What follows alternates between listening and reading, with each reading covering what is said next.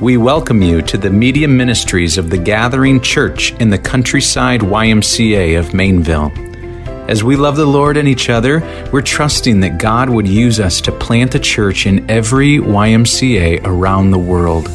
To this end, would you join us? We meet on Sundays at 10 a.m. and in community groups throughout the week. As you listen to this resource, our prayer is that your love for Jesus would grow deep and your love for others would be seen and heard.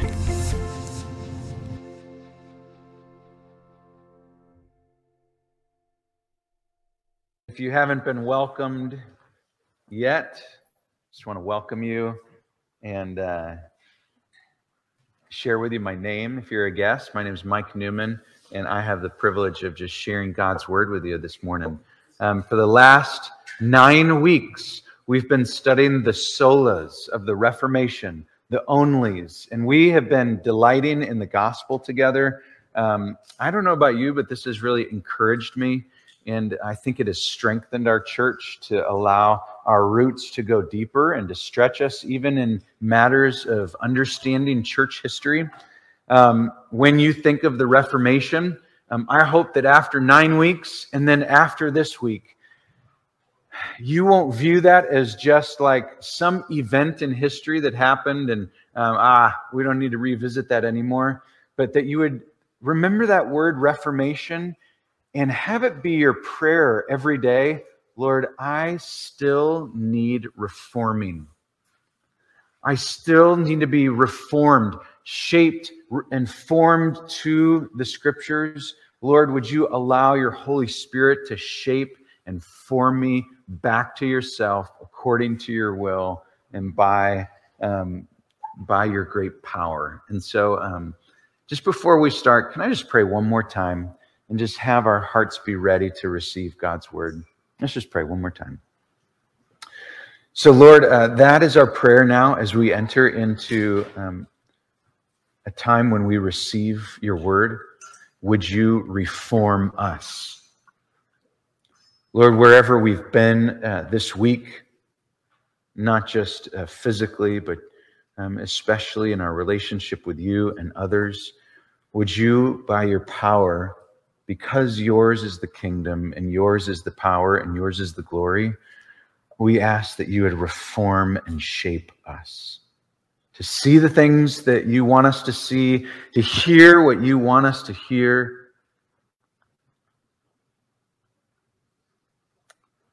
We're before you now.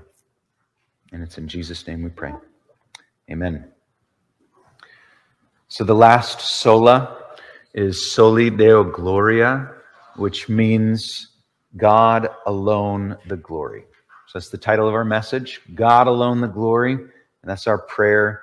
Um, if um, you're taking notes or if you think more in like type A um, thoughts, there's going to be three questions that we ask today. Let me just give them to you first and foremost, okay? The three questions we're going to ask is what is God's glory? If we're saying to God alone be the glory, we're just going to say, what is that again? Uh, the second question is, what does it mean to live for God's glory? So, okay, great, we understand it. How does that impact my life? And then uh, the last question is essentially, what does that look like? Does it look like to live for God's glory? And um, um, different than maybe the first nine sermons, this one is going to be lots of examples, illustrations, stories of people, uh, both from history and from this week, that live for God's glory. So let's start with our first one. If you would, turn to the book of Isaiah with me. The first question is What is God's glory? We're going to get our answer from the book of Isaiah, chapter 6. Already, the Lord's been working in this service. Zane read from Revelation about the holiness of God. Joe and Becca led us in a song, Holy, Holy, Holy, singing about his holiness. And now we're going to we're going to witness Isaiah and how the, the, the, the curtains were drawn back and Isaiah saw God himself and his response and the angel's response. This is the word of the Lord. Here's Isaiah 6.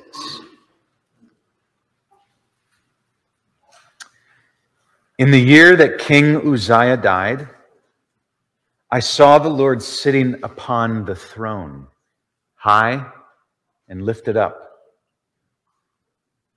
and the train of his robe filled the temple. Above him stood the seraphim. Each had six wings. With two he covered his face, and with two he covered his feet, and with two he flew. And one called to another and said, Holy, holy, holy is the Lord of hosts. The whole earth is filled with his glory. We'll stop there. Look at the first part of our passage today. Isaiah says that he saw the Lord. Let that sink in. I have uh, been teaching this passage for a number of years, and every time I teach it, um, I think I'll do this for the rest of, of my life. And so, so I, I'd just like to welcome you guys into this continual rhythm of the Isaiah 6 passage, okay? This is what I think Isaiah's face looked like when he saw God. You ready? This is, this is not meant to be a joke, but it is meant to like share with you the, the tremendous gravity of the situation, just so you, you get a little bit pricked at, at what is happening here. This is what I think Isaiah's face looked like.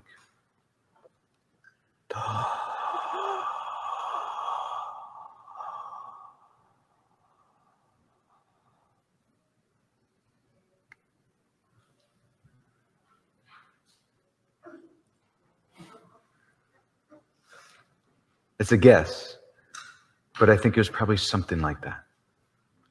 When he saw God, he looked at him. When he saw the, the, the Alpha and Omega, who has no beginning or end. When he saw God, who does not have a body like us, but is spirit who is the everlasting, who is amazing. There's four descriptions that he uses of what he saw. Look at it with me. He sees God sitting, that's one of them. He sees him upon the throne. He sees God high, and then he also says, the scripture is there for you, that he was high and lifted up. Do you see that? And then he was wearing this robe that evidently filled the temple. This was the, the picture that, that Isaiah is giving us of what he saw. And there's more to it. So he's high, he's lifted up. He has this robe on that's filling the temple. He's, he's, he's seated down. And then he says there's these, these angels, what we know them, but he uses the term seraphim, right? Seraphim in the original language means hot, large, burning ones. So don't like picture this like cute little painting. It's these massive fireballs that have figures and they have wings. Six of them. And only two of them are used for flight. You see, four other four others are used to, to cover face, two of them up here, and two of them to cover their feet. And they're, they're, they're covering themselves, evidently, because it's so bright. So they've got wings for flight and then four wings for the bright. And they're shouting to one another. They evidently, what they can't see, but what they're experiencing, is they have to cover their face. They're, they have to share with other angels. And so they're like looking at each other and they're talking about what's in front of them, although they can't like quite peek around because it's so bright. Which should be a great side note. Like, take your cues from that with regards to just walking with God, experiencing Him, evangelism, discipleship. You talk about and share with others that which you love and experience. And so these angels, these burning ones, have got to talk about what's going on. And so they're shouting to one another. Okay? Don't picture this cute little boy choir heaven experience with perfect harmonies and like this clean little. I mean, these are burning beings talking with one another. What are they saying? What's their tone? You want to hear what angelic language sounds like? It sounds like this. In Hebrew, uh, the word for holy is kadosh. And the original writers, they don't do this all the time, but they put the, the, the word kadosh, holy, and then they included a dash mark for the reader, um, either publicly or privately, to pause. So the, the tone of the angels, when they're like yelling to each other, check this out, wasn't this. It wasn't like this. Ready? Holy, holy, holy, the Lord's filled with his glory. Holy, holy, holy, Lord God Almighty. Holy, holy. That wasn't it. It was this covering, covering, flying. Holy. Pause. Holy. Pause. Holy. They're so completely enamored with God's holiness, His brightness, His, His brilliance, the beauty and majesty, the very like majestic perfection of our God, His intrinsic worth. They are so caught up with Him that they speak something, they got to catch their breath because He's so. What are the words? Our words are so insufficient to what they're experiencing. And then they don't stop. They, they say one more thing. They say that the whole earth is filled with what we're trying to cover our faces and our feet with. The whole earth is covered with his glory, it fills it.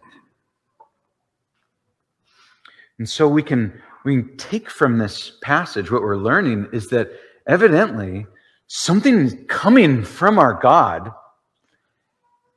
and it and it's and it's it's seen in other places around the earth. And so while they can't see the Lord because of his brightness, they can see the effects of our God all over the place.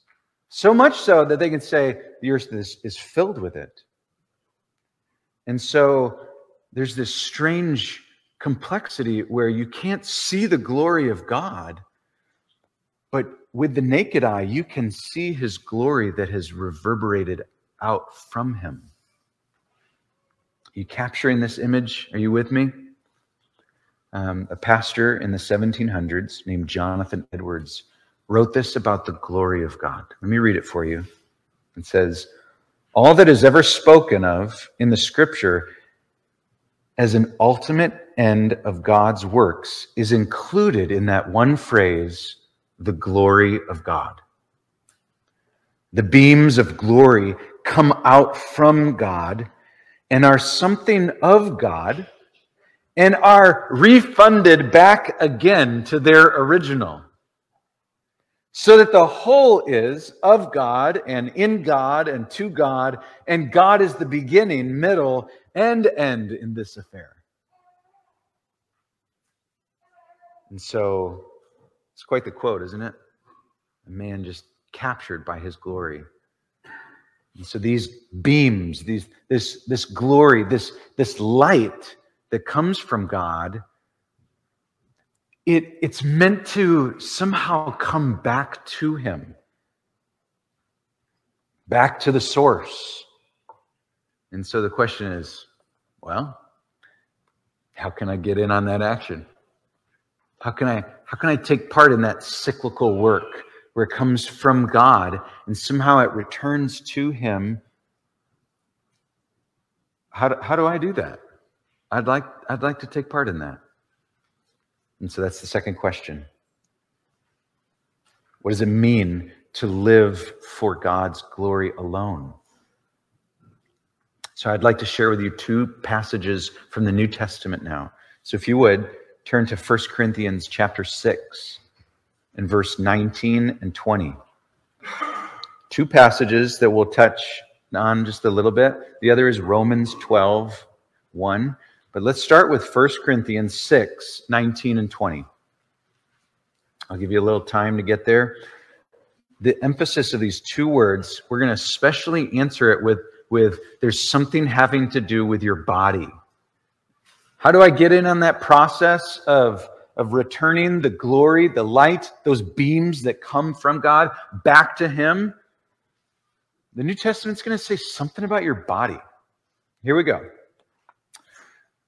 Chapter 6, 19 and 20. Or do you not know that your body is a temple of the Holy Spirit within you, whom you have from God? You are not your own, for you were bought with a price. And here's the conclusion here. Ready? So glorify, return that light, those beams, back to the source. How do you do that? Therefore, glorify God in your body so let's just look at this passage a little bit with critical eyes, okay? So there's two major actions of God going on here in this verse. Look at it with me. Paul's taking uh, talking to the uh, Corinthian church, and this church was wandering from the truth. They were forgetting uh, what God was like and how to live for God. Um, this particular passage deals with sexual immorality. They were just way off in their belief and thinking, thinking things like, you know what? God made the stomach uh, for, and so, like, what do you do when you're hungry? You feed it with food. And so, if you have a body and God made the body, then what do you do with its natural desires? Well, you feed those desires. And Paul goes, no, that's that's not that's that leads to evilness that leads to sexual immorality you can't just do whatever you want with your body Actually, you were given your body to give God glory. And so the first action that God did with you, with all of you, not just your heart, but like with your actual body, heart, soul, my, everything you are, is He bought you. You see that there? It says He bought you with a price. Therefore, glorify God with your body. So it's, that's like that's a celebration of our gospel, right? That that we we we we share our gospel as God and man and Christ and our response. First, God, that God is high, He's holy, He's seated on throne, He's lifted up, He's untouchable. You can't draw near Him, you can't be casual. He is like so far and distant from us who are so lowly. There's God, there's man, we were born in our, our uh, uh, dead in our tres- trespasses and sins. We were like followers of the evil one. We had no desire, nothing in our hearts, minds, affections wanted the Lord. We chose the path of destruction away from Him. But God, and Ephesians 2 says. So you got God, you got man lowly, and you got Christ. Christ who loved us, who set his affections upon us, came to earth, died on the cross for our sins, rose again so that we would have life, satisfied the wrath of God, who, who, who is like required to, to like deal with our sins. All other religions, the God that they describe is like, God doesn't deal with sins. He just kind of says, eh, here's good, here's bad. And if you did more good than bad. Come on in. And what are we going to do with the bad? I don't know. Nothing. There's no system to pay for sin. But God sends his son to pay for it so that you and I could know God. And that is that's the truth of Christianity. That's our gospel. It's beautiful. It's a substitutionary gospel where we deserve something and he said, "I'm going to send a sub in. I'm Christ is going to pay for your sins." And that leaves us in this state not of just like, well, cool. Everyone's a Christian? No. No, that there is a response required from us, that we must repent of our sin and place our faith and trust in Jesus Christ. There's all these complexities within conversion, salvation, but we know this to be true. Ready? That there is responsibility for mankind to respond. You must respond if you don't know God. And if you just heard the gospel, which you just did, you must respond to it. And if you walk out of here going, it's nice, but never respond, please know that that is a decision. But the response must be I am not holy and I need Christ to make me holy so that I can know God and be with Him forever. No response is a response. Look at the second action of this verse in 1 Corinthians chapter 6, 19 and 20. It says, You were given the Holy Spirit, whom you have from God. And so, both of these actions, just to bring up the historical nature of this series, both of these actions where God purchases man with his son Jesus and he gives man his Holy Spirit once believe once once he believes both of these questions were the were the where the battlegrounds were happening during the Reformation. The question was from what source is salvation? It was the question. And the Roman Catholic Church was saying, it's kind of complicated. It's God's idea, but you have to cooperate with Him. And then we'll see. Then we'll see at the end of your life if you cooperated good enough or bad enough. But it is at the height of arrogancy to say that I have assurance of salvation. And the source is also Mary, your co redeemer, which we said last week, which, which we brought up that the Roman Catholic Church said last week, just to be clear. and the Reformation said, as we see it in the scriptures, who gets the glory if we say anything else? It must be God alone. If we say anything else, man will get the glory. What we see here is that the source of our salvation is God. So, what about us then? If God is high, lifted up, man is lowly, if he purchased people with his own son for his own possession, and we respond to him, how then, as believers now, do we glorify God? This should occupy our minds and our hearts. This should be the driving question of every day that we live. How do we do that?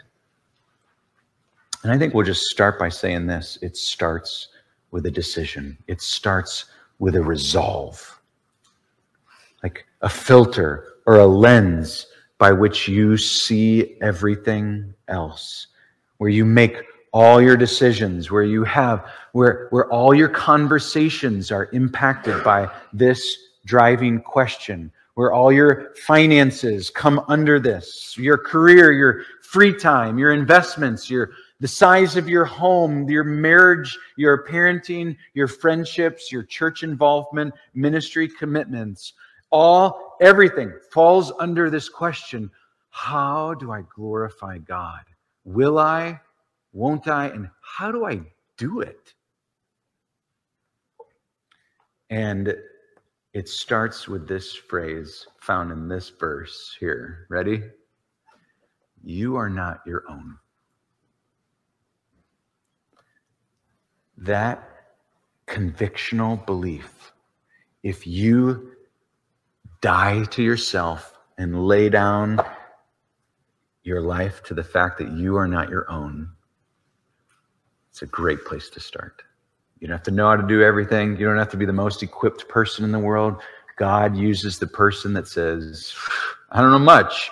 I just know that my life is not my own. I've got my days counted and I'm going to live for Him. And so, what do I do next, Lord? That's the kind of person that God uses. Let me read a poem to you, okay? This is by William Ernest Henley, and it's called Invictus. Out of the night that covers me, black as the pit from pole to pole. I thank whatever gods may be for my unconquerable soul. In the fell clutch of circumstances, I have not winced nor cried aloud. Under the bludgeonings of chance, my head is bloody, but unbowed. Beyond this place of wrath and tears looms but the horror of shade, and yet the menace of the years finds and shall find me unafraid. Listen up, watch this. It matters not how straight the gate, how charged with punishments the scroll. I am the master of my fate. I am the captain of my soul. And all God's people said, What? Nuh-uh. That's that's not at all in line with what we just read. 1 Corinthians 6. I am not my own. I was bought with I'm not the cat, I'm not the master of my fate. That is not my mindset now. I used to be like that. I used to have that mindset. I used to think that everything happened as a result of what I I, I, I thought and did because of my accomplishments and my giftings and my skill sets. But when I came to Christ, I said, I got a new master now. It's not, it's actually not me. It's you, Lord. You're my master. And therefore, who am I? I'm your slave. I am shackled to you. And this is such a freeing thing. You're my captain now. And I want to live for you. I'm going to serve you. Uh, still, though, if you are uh, tracking with this line of thought, you're probably still wondering so, how, how do I glorify him then, Newman? You said something about body. There's a First Corinthians verse that you use. Okay, he bought us, therefore glorify. How do I do that still? Let's, let's keep studying it, okay? Go to Romans 12. Romans 12. This one, many of us have memorized. This is a great verse. If you're looking for like a life verse or like, man, I'd love to memorize a verse this week, this would be a great one for you to study and memorize. I'll start reading it as you guys get there. It says, I appeal to you, therefore, brothers, by the mercies of God, to present your, and if you're anticipating uh, the next word, what would it be? You're just looking up here. Yeah, your, that's right, your bodies. Interesting. New Testament gives this emphasis. Present your bodies as a living sacrifice, not a dead sacrifice, as a living one, holy and acceptable to God, which is your spiritual worship. All right, so there it is. Our Lord uh, doesn't just like stand in the clouds. He's not just some ethereal God and says, I want you to glorify me and figure that out, my children, or something. He, he helps us understand what that looks like.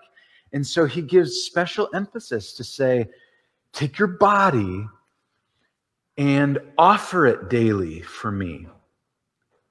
What does that mean in modern day language?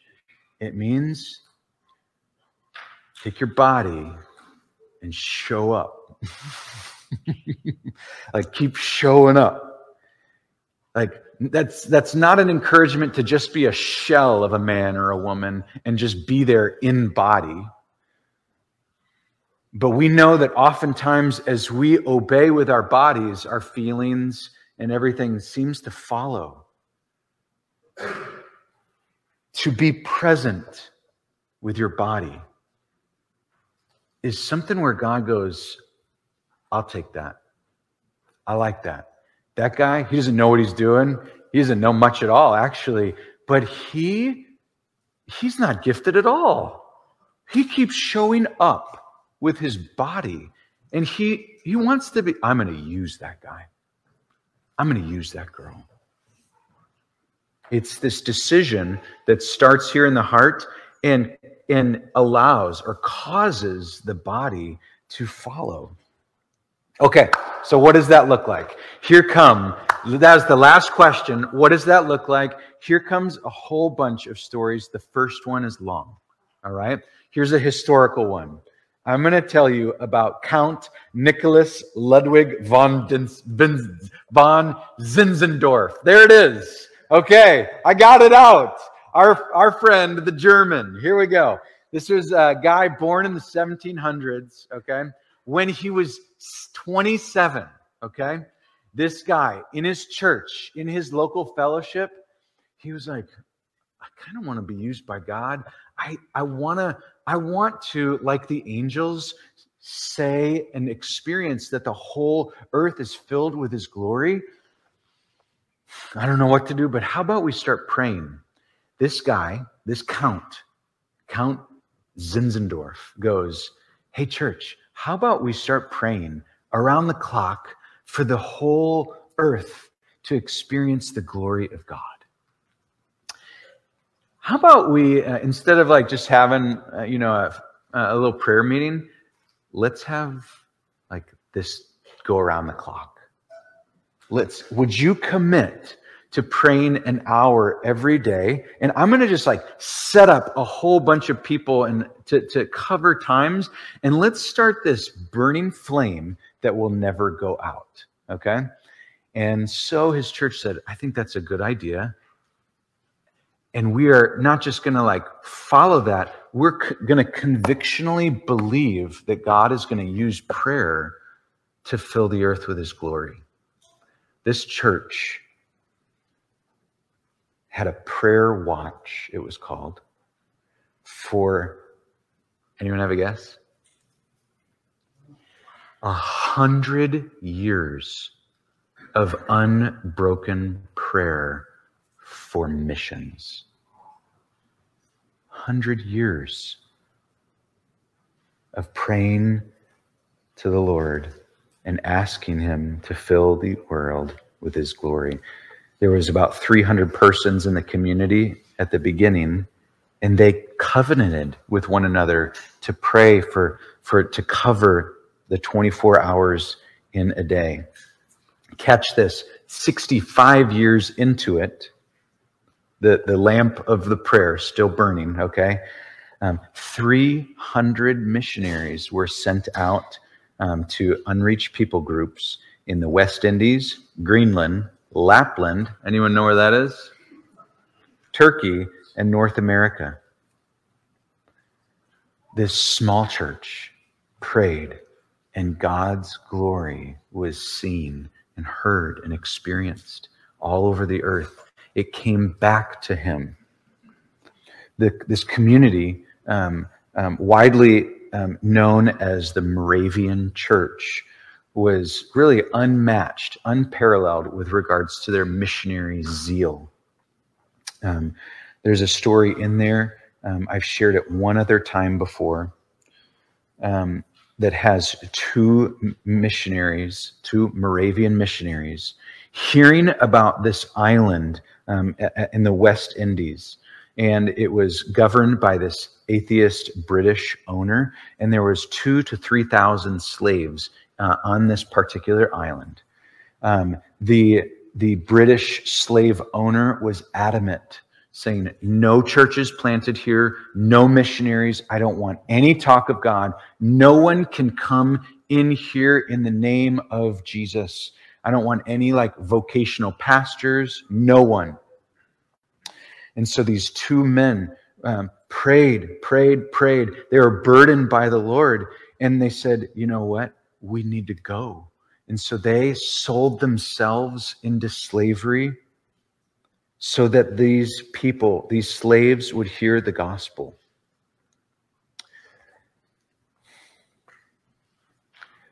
Three thousand slaves, as a result, heard the gospel and these two young Germans, as a result of being willing, they didn't have everything figured out, but they sold themselves into slavery.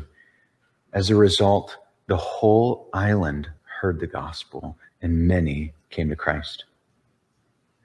Can you imagine um, being on the shore, waving goodbye to your son or daughter?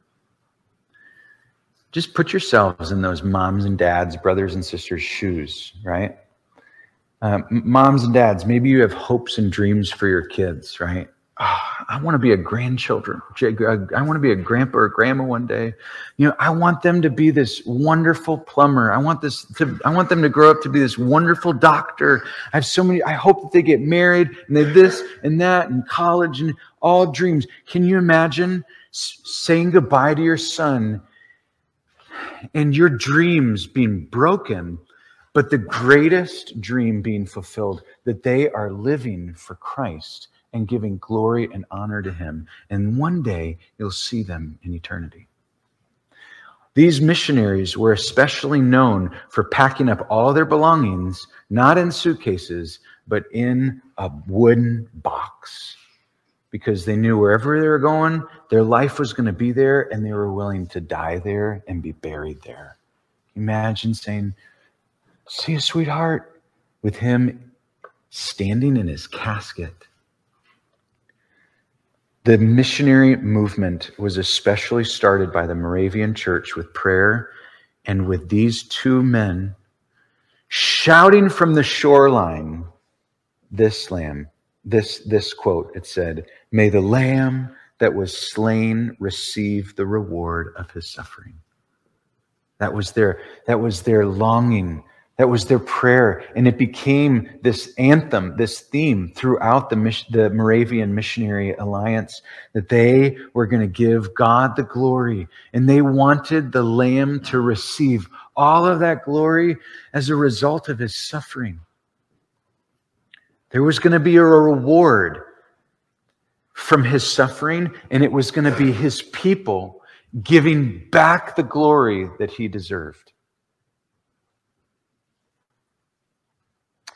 to summarize it, they presented their bodies as a living sacrifice, and God loved it.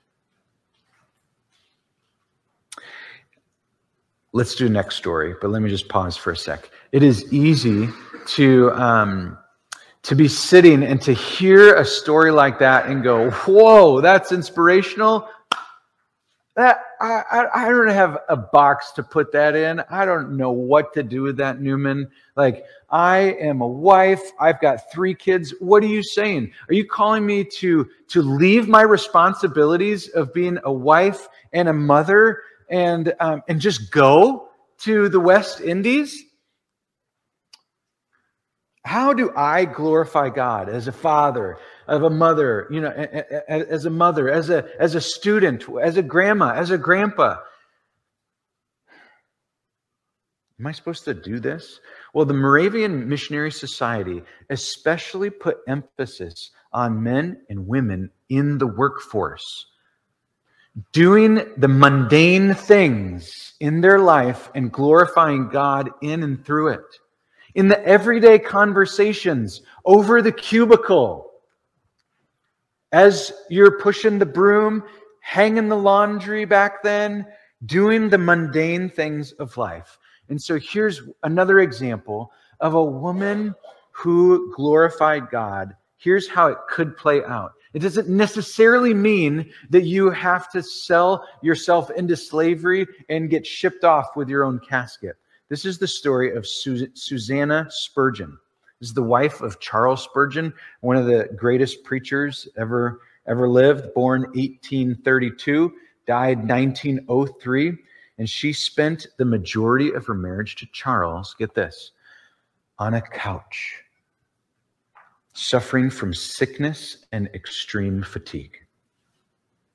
She was experiencing um, some tremendous physical hardships heavy bleeding and extreme fatigue. And uh, she had surgery in her 30s and really never recovered from it. So, how does someone glorify God on the couch? Right? Does that mean that God has said, You're on the couch now, and that proverbially is the bench in athletic terms, and we'll let other people serve the Lord, but you just sit down? Is that what that means? Her husband, Charles, wrote a book called Lectures to My Students and had the heart to help pastors. And there's so many pastors without any sort of tools to feed the congregation. They needed help. So he wrote a book, and his heart's desire was, I just, I just wrote this book. I wish that pastors could have it in their hands. And she took that on as her life mission. And from the couch said, I, am going to I'm going to see if the Lord would have me do that. By the time of her death, 200,000 theological books had been distributed to needy pastors from Mrs. Spurgeon from her couch. How did the, it's called the book fund. Uh, how did this book fund start? She looked around and she said, I think I got a hundred bucks. I'll throw it in there. And she started the book fund with her own money. Hundred bucks was a lot of, a lot of, a lot of dough back then. She wrote several books of her own, uh, starting with 10 years of my life in the service of the book fund. And she co edited uh, a whole bunch of other ones. But one author summarized her life like this. Ready? They call her Susie in this, this passage. Susie was committed to labor for the glory of God, the good of many, and the promotion of her husband's legacy. That's a person experiencing the glory of God, seeing the beams, seeing the light come out and going, How do I get involved in that process of getting it back to Him? Whatever I, I he bought me, I'm going to use whatever I have for his sake. Here, here's my body, even though it's on the couch. But um, hey, th- those are two two examples from history books. Um, as I was just preparing to feed God's people, God's word this morning, um, this week, I was like, you know what? I really don't have to look that far. I see so many opportunities happening in and amongst our church. And so let me just share with you a few. Um, a few that I saw this week. And as a result, it was so good for my heart to see um, God working in such great ways in and among us. All right, so here's the first one. I was talking on the phone this week with a fellow um, friend, uh, husband, father, co-worker. He said, "Hey, Mike, uh, would you pray? Pray, uh, pray for me. I have been sharing uh, my faith with my friend. Um, he wants to leave his wife. I just don't think that glorifies God. And so I'm witnessing to him. Here's the verse that I was thinking I'd share with him. What do you think? He shared with me James 1:12. I'll read it for you. You don't have to go there. Blessed is the man who remains steadfast under trial, for when he has stood the test, he will receive the crown of life which God has promised to those who love him. This is a man who's working, who's got a wife, who's got kids, and who is pleading. He's trusting the Lord and asking the Lord to save his old high school buddy who lives elsewhere. That is so glorifying to God. This week in our church, I saw a couple laboring for other people, but especially someone who's hurting, and they're giving their lives for them. And this couple that was receiving the ministry, even though it was hard at times and they're working through things, they knew that they needed it and wanted it. And so they were being ministered to spiritually. And so they showed up with a meal and they ministered back to them physically. And God was so glorified in the process. This week, I saw a busy mom take out a high school girl, even though she was great. She had a schedule like as long as whatever you would want to say. And she bought her a smoothie and sat down and asked her for an hour and a half intentional questions about her life and in no way brought it back to herself during that hour and a half. She wanted God to get all the glory. It wasn't about her. And so she's like, and so how are you doing? And how can I pray for you? And what are the ways I can serve you? This busy mom ministering to a different person's, like a different family. It's like, how unselfish is that? It's amazing. Who would do that? Someone who loves God and loves his glory and wants his glory returned back to him. I, I was on a bike ride this week and I saw two believers walking with trash sacks, What are they doing? They're picking up trash. So I saw them with empty trash sacks. And on the way back, I saw them with full trash sacks because God loves beauty. And so they were they were taking care of the earth. And as a result, when I was riding home, I just saw green. And not just like water bottles and nastiness. It was like they care about God's glory. This isn't some green message, but I think you get what I'm I'm saying. This week I saw an employee at the Y come up to me because there was a junior high student who came up to her. And her, she had a niece that got cancer, and, her, and their lives are totally like tanked. They're just a wreck right now. But she said, You know, there was this girl who came up to me and prayed for me. And I just want to say, I was so blessed by that. Hey, students, you can be used by God in your life. You don't have to wait till you're a mom or dad. This woman was so blessed in her pain by a seventh grader praying for her. There are so many more that I could include. You guys are doing a great job glorifying God with your life. You're doing the hard things. You're delighting in Him. You're obeying Him. Church, excel still more so that God alone gets the glory. Can I lift up two more examples and then we'll close our time together? One is about a whole church doing this thing called God alone gets the glory. And one is about the ultimate example, Jesus Christ. Okay? So um, we didn't quite talk about this, but uh, Pastor Will and your sweet bride, can we pray for you guys? Okay. So this is Pastor Will. What's your name? Alyssa. Okay, and Alyssa. Um, so they're guests among us. Um, they are planting a church in Dayton um, come Easter of 2024. This church in Dayton, membership of about 100. Yes, we spoke on the phone this week, and they've been praying about as a church, and they'd like to plant a church in the YMCA. Isn't that great? Yes. And so they, uh, Will called us and said, "Hey, can we talk about what what this looks like?" And uh, through just a series of texts and phone calls, um, he's here and witnessing what it's like ministering at a YMCA. And I bet this Y is going to look a little bit different than Huber Heights.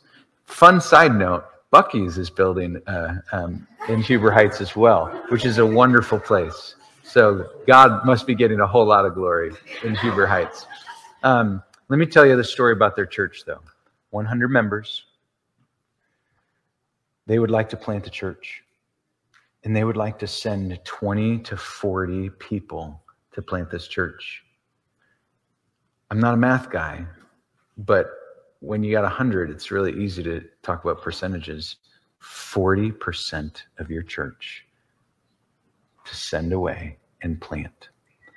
That's a whole church being committed not to their own empire, but to God's glory alone.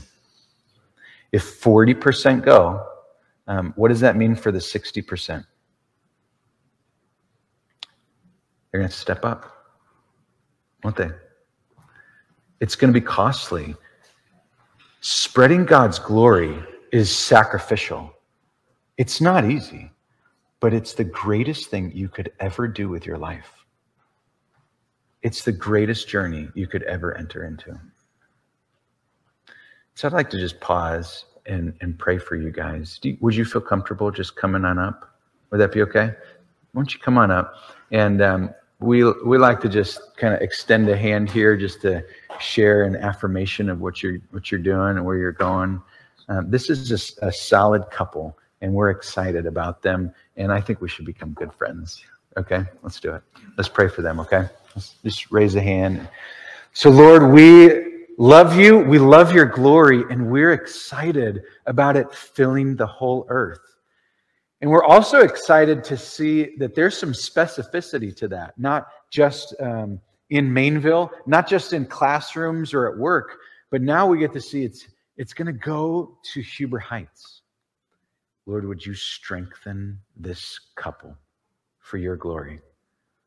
Lord, in the moments of excitement, in the moments of discouragement, I pray that they would be enamored and captured by your intrinsic worth and your beautiful majesty. Lord, would you um, grant them great favor, um, give them great relational capital. Lord, help them to be bold with the gospel and kind in word and in deed. Lord, would you bless this church effort? Lord, would you show us how we could help in any way, how we could support them in prayer or through our hands and feet? Lord, would you um, use um, us so that your glory um, could return back to you? And we'll give you all the glory. We won't take any credit for it. We won't go seeking it. We won't, um, in name, uh, try to uh, amp up or heighten our sense of worth, our logo, our ministry, pro what Lord, to you alone be all glory and honor and praise. Would you do that? Thank you for their willingness to go. And it's in Christ's name we pray. Amen. Thanks, guys. Hey, afterwards, would you meet this couple and um, and talk to them and get to know them a little bit? Would you stay three to four hours afterwards? Thanks. Thanks, brother. Yeah, thank you, guys. Yeah, let's give them a hand. All right, one more example. One more example. You can't, you can't give all those examples without holding up the beauty of Jesus Christ, who, while we were yet sinners, that means while we were still sinning, that he, catch this, this is like me trying to really just tie a nice bow around it, but not in a superficial way, but in a, in a, a theological connecting way, that he offered up his body on the cross for you and I that we might know you, that we might know him. That he gave of himself. He came to this world not to like create this like massive um, uh, glory hound experience of look at me. He said, "No, I, I, I came not to not to be served, but I came to serve, and I'm going to give my life as a ransom for many." And so ultimately, the Count Zinzendorf guy, he should, yes, motivate you. The guys who sold themselves into slavery, wow, that's how, uh, that's a way to, the, the woman who was on the couch, Susanna Spurgeon, the guy who's sharing his faith at work, the student who prayed for, that should all just like excite you to go, yes, this thing called living for God is doable. And I want to glorify God with my life. But what fuels you ultimately is when you fix your eyes on Jesus, the author and perfecter of our faith, and you go, He, he He's my example, and I want to follow Him. I want to follow Him. And those others, those are great clouds of witnesses, but I want to be like Christ this week.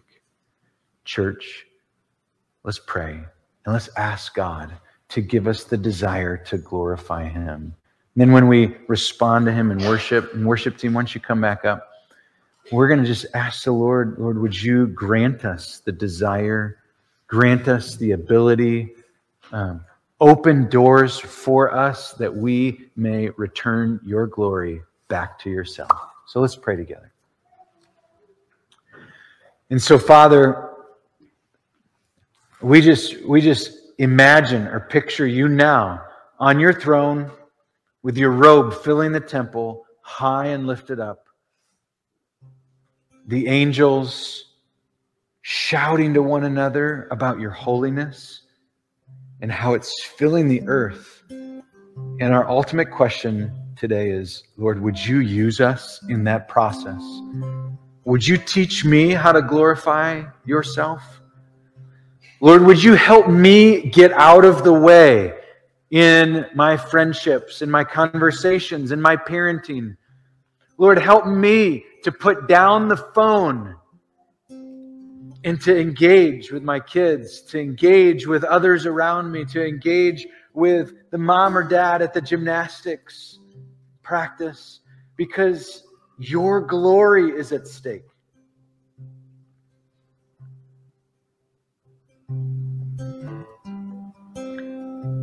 Would you be glorified in our church? So let's respond to the Lord in worship. And if you um, want to ask for prayer at any moment, you can come to the sides. Or if you, if the Lord lays a person on your heart, just feel the freedom to even pursue them across the aisle. We'll be singing and praying. We'll close our time.